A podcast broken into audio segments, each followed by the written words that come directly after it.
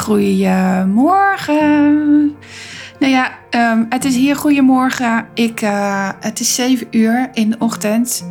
Als ik deze podcast opneem, kaarsje aan heb ik gedaan en uh, thee naast mij.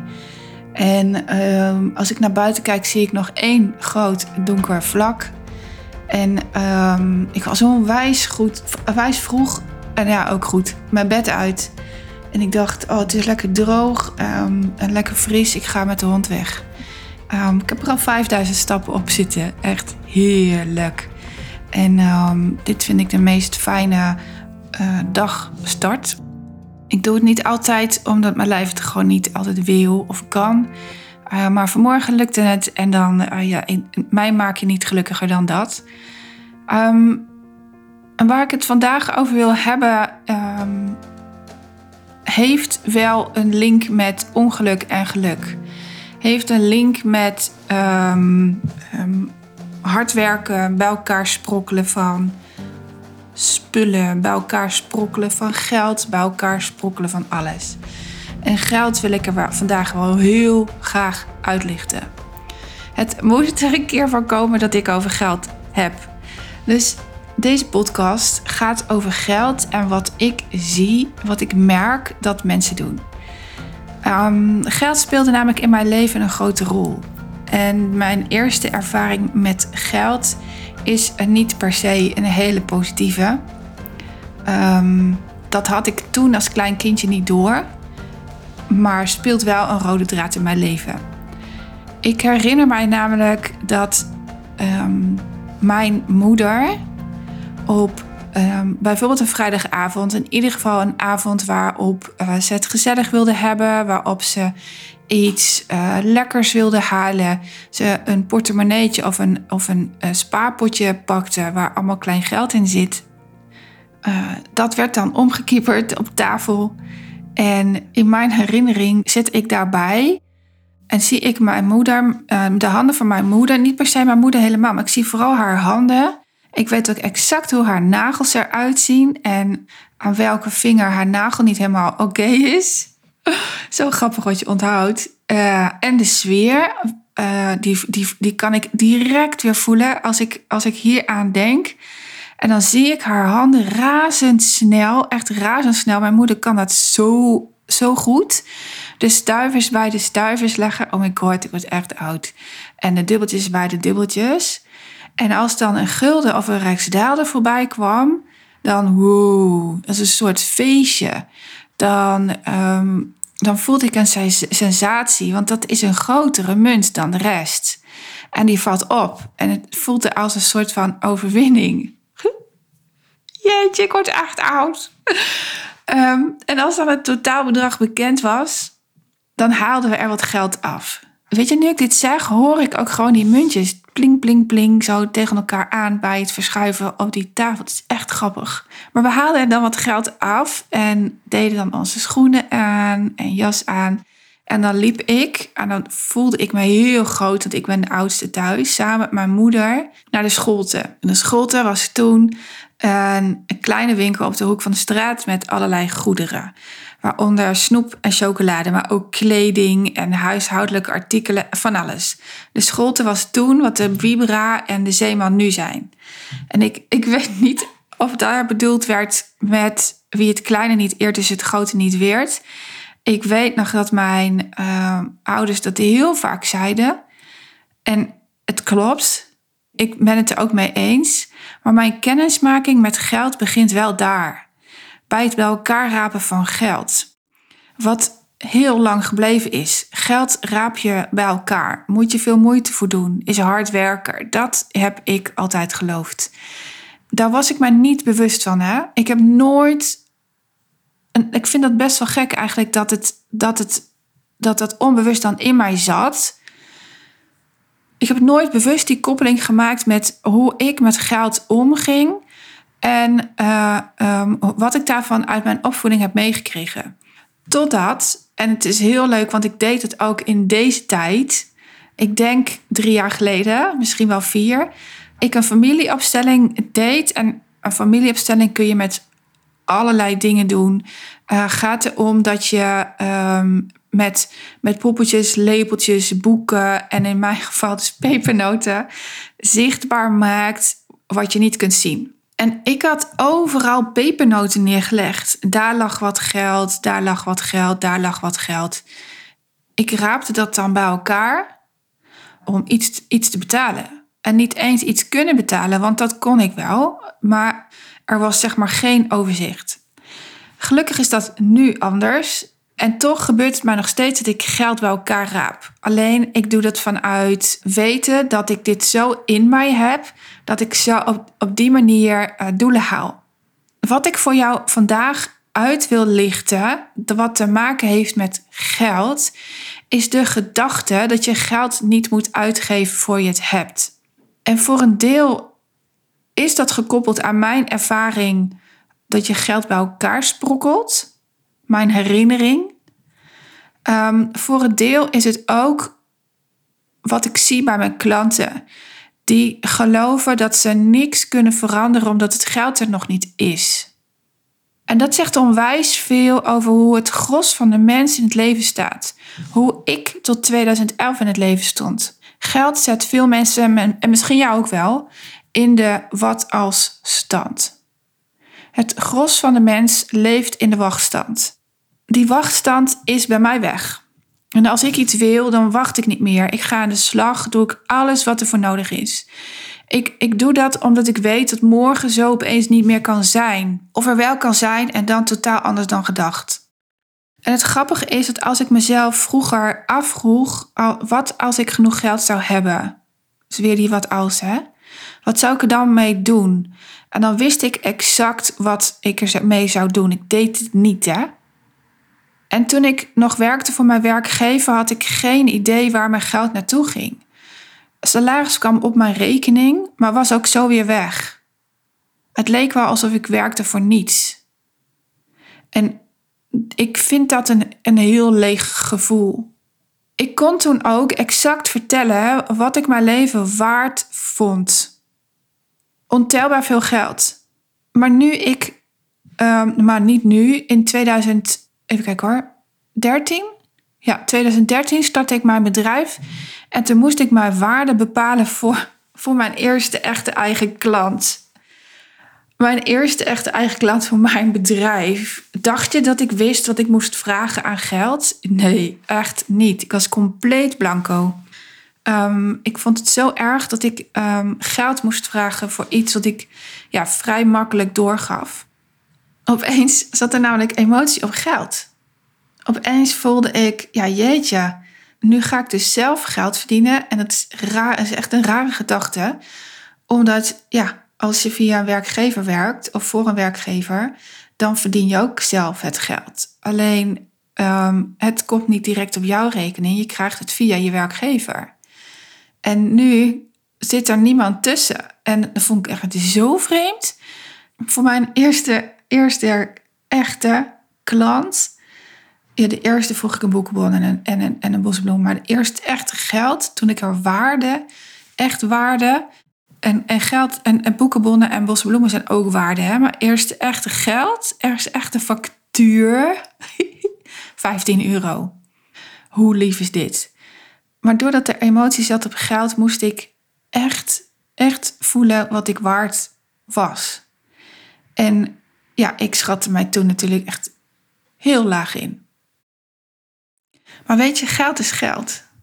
Geld is ruilhandel. Geld is, uh, is een manier om uh, respectvol uit te wisselen wat je geeft en neemt. En, en sinds ik dat ook echt kan voelen, wauw, is mijn leven zo anders? Is, is mijn waarde ook echt mijn waarde? Waarmee ik wil zeggen dat als ik jou vraag hoeveel jouw leven je waard is, of wat je zou doen als je het geld van de wereld had, als je al het geld van de wereld had, je exact weet wat je anders zou doen. Je doet het alleen niet. Omdat je iets gelooft over dat geld, omdat je iets aan ervaring op geld hebt meegekregen vanuit je opvoeding. Misschien heb je wel iemand iets zien doen op, op, met geld. Uh, met geld smijten en dat doe je niet. Of misschien uh, was er wel geld tekort en, en, en de vuile was hang je niet buiten. Kan allemaal in jouw leven zitten nu nog. Oftewel, je doet je leven waarschijnlijk zoals je denkt dat het hoort te gaan. Niet zoals je wil dat het gaat. Je doet je leven omdat je misschien kinderen hebt die gevoed moeten worden. En daarmee heeft geld jou in de wachtstand gezet. Je overleeft in plaats van leven. Er zitten namelijk emoties op dat eten en wat je door te geven hebt. En als ik jou die vraag heb gesteld, wat zou je doen als ik jou een miljoen zou geven bijvoorbeeld? Dan benoem je eerst, oh jeetje, wat moeilijk, en daarna komt het uit en daarna komen alle overtuigingen waarom dat nu niet zou kunnen. En het moeilijke komt omdat je niet kunt kiezen. Omdat op kiezen ook weer overtuigingen zitten. Kun je het een wel, het ander niet. Of je hebt zoveel geld aan jouw leven uh, gekoppeld dat er ineens te veel keuze is. En wat doe je dan als eerst? En als klanten mij dan eindelijk gaan bellen omdat ze voelen dat ze te lang in die wachtstand hebben gezeten, omdat ze voelen dat ze het anders willen, dan hebben ze dus al zo vaak een, uh, een hele lange tijd gewacht, soms wel twee jaar, soms wel langer. En ze weten wel dat ze door mij geholpen kunnen worden en de drempel om te bellen is nog te groot. De pijn zit niet diep genoeg. Daardoor komt het verlangen om, om verlost te van de pijn ook niet goed genoeg los. Het verlangen is niet groot genoeg. En dat vind ik dus zo jammer. De mens verandert pas als de pijn of het verlangen, of allebei, niet uh, groot genoeg is, wel groot genoeg is. En tot die tijd wachten we met z'n allen. En dat zit heel vaak op het gebied van geld. Terwijl er middelen zijn om die pijn alvast toe te voegen, je droom naar je toe te halen en daardoor niet per se zo'n ongemakkelijk pijnlijk gevoel te hoeven ervaren. Daarnaast trek ik vrouwen aan die wel hulp vragen, maar als ze dan een vraag hebben en die hardop stellen of appen of het erover hebben met hun man of vrienden, hebben ze ook al vaak het antwoord. Omdat ze gewoon heel simpel een groot oplossingsvermogen hebben. En daardoor blijven ze alsnog in een kringetje, die visueuze cirkel. Ik vind dat zo'n rot woord. Wat zoiets betekent als je houdt je eigen situatie in stand. Maar het lijkt wel alsof je eruit komt. Alleen die oplossing is tijdelijk. En het rotgevoel dat je, dat je hebt, dat je tijdelijk hebt opgelost, komt al vroeg of laat weer terug. Dat kan dus anders. Je kan uit die cirkel en je kan je geld alvast uitgeven voor je het al bij elkaar hebt. Om zo op je pad te blijven. Ongoing te blijven, zeg ik dan altijd. Om te stoppen met wachten. Misschien wel nooit meer te wachten. Om jezelf zo virtuele pijn te geven dat je gaat voor hoe jij het wil hebben. Dat leven van jou.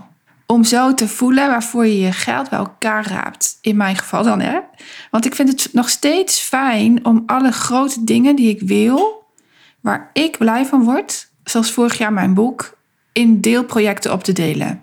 Ik heb al in een eerdere podcast verteld dat ik mijn uh, boek in deelfacturen heb betaald, omdat ik zo overzicht hield. Wist ik precies welk bedrag naar welk onderdeel van mijn boek zou gaan. Uh, de craft, uh, de inhoud, projectleiding, advertenties, dat soort zaken, PR. En zo kon ik dat hele grote doel halen. En sommige onderdelen kosten niet eens heel veel geld. Ik heb ze toch ondergedeeld. Puur uit mijn ervaring dat ik heb geleerd dat je geld bij elkaar moet rapen. Ik heb dat dus positief ingezet. Werkt onwijs fijn. En iemand die ik nu in het zonnetje wil zetten, iemand waarvoor ik heel veel respect heb, iemand die um, ik gevraagd heb of ik haar verhaal mag delen, of ze bij naam genoemd wil worden en ik heb voor beide toestemming, is Ehm, Iris. Iris Routers. Iris was in 2017, 2018 of was het 2018, 2019 ehm, bij mij. En uh, volg haar vooral ook even op Instagram en Facebook. Krijg je absoluut geen spijt van. Ik wil Iris graag in het zonnetje zetten omdat ehm, zij een perfect in het verhaal past van wachten. Uit de overtuiging dat iets niet kan. Iris kwam bij mij als een serieuze kleine vrouw, liep iets wat voor over alsof ze iets te verbergen had. En dat had ze ook. Iris leefde namelijk in de wat als. De wat als het lukt en de wat als het niet lukt. Het is Iris namelijk niet gegund om zwanger te worden. Een grote wens van haar en haar man kon niet in vervulling gaan. En op het moment dat ze bij mij kwam, zat ze in dat rouwproces. Zo'n. Nou, niet hetzelfde rouwproces als ik. Totaal verschillend. Want uh, zij uh, had een droom die niet uitkwam. En ik was mijn droom al aan het leven in de vorm van Lennart, zeg maar. En, en die ging weg. Het is een wereld van verschil.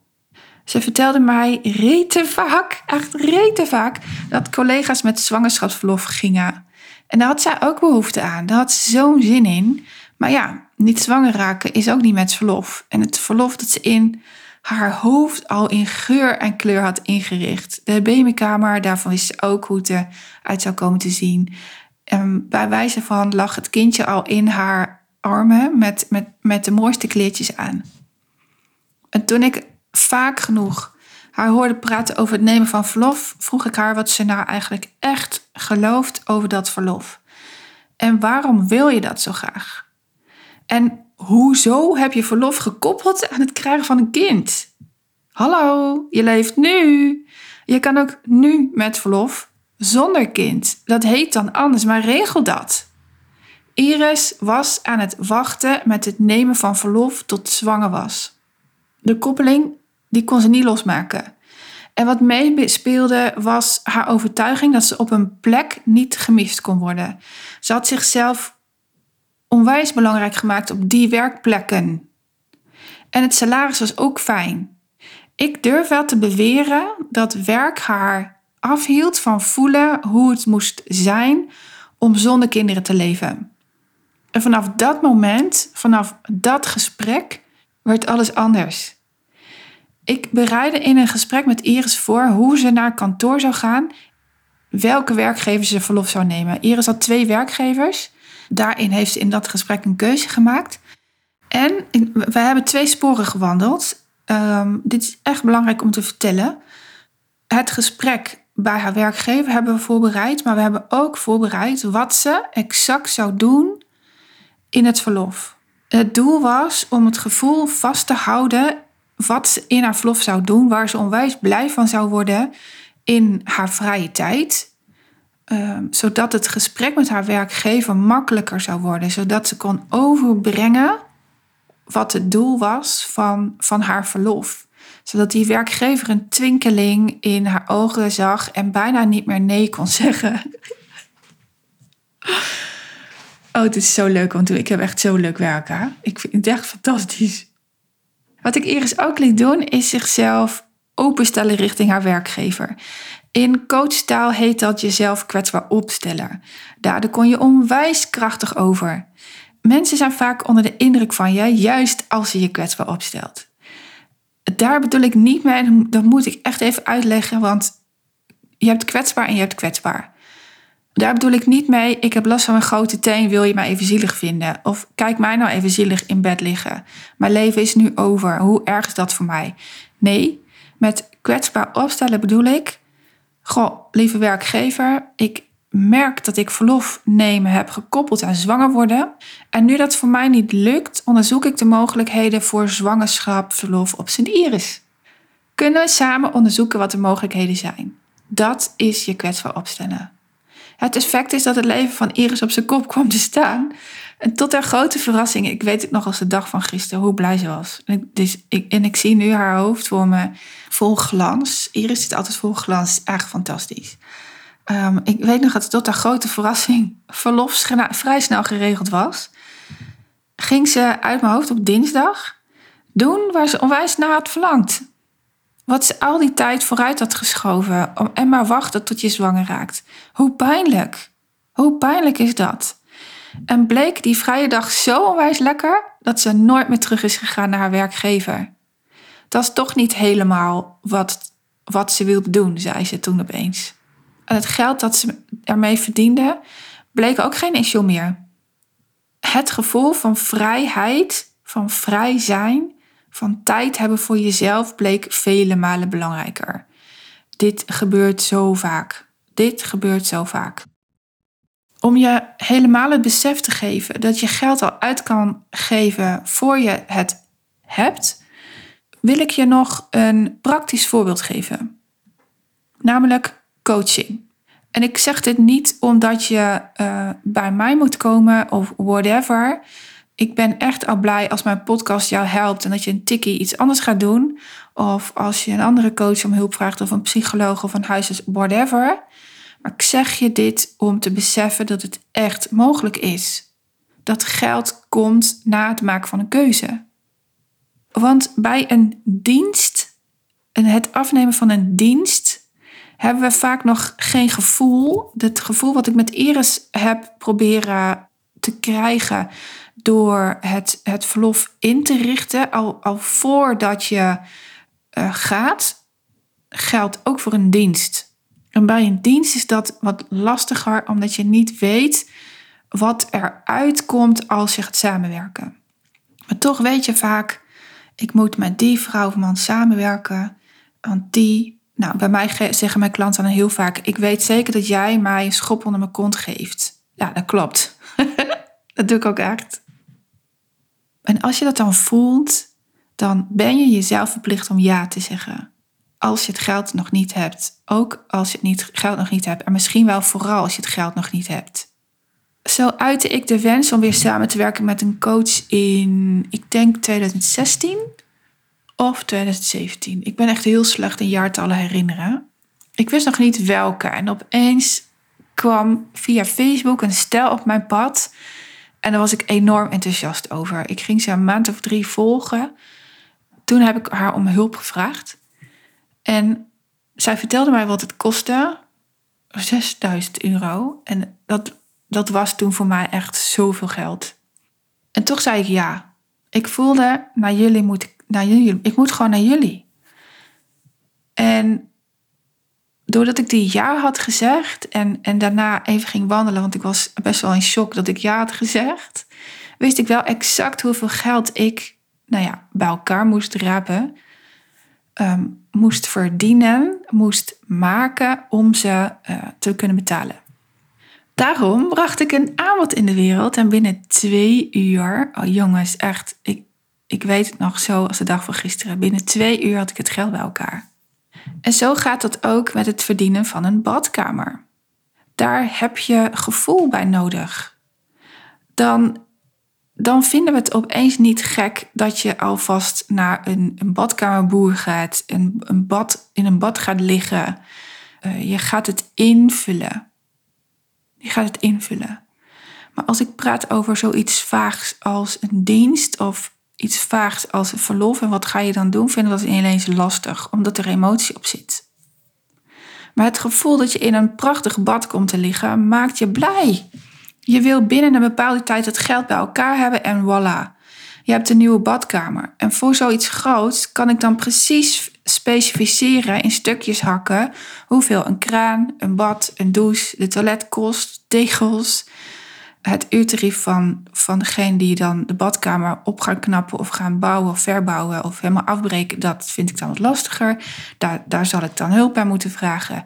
En per stuk kan ik acties doen omdat ik weet dat ik blij word als het bad hier is geïnstalleerd. En ik, ik zeg dit voorbeeld niet voor niks, want ik wil een nieuwe badkamer.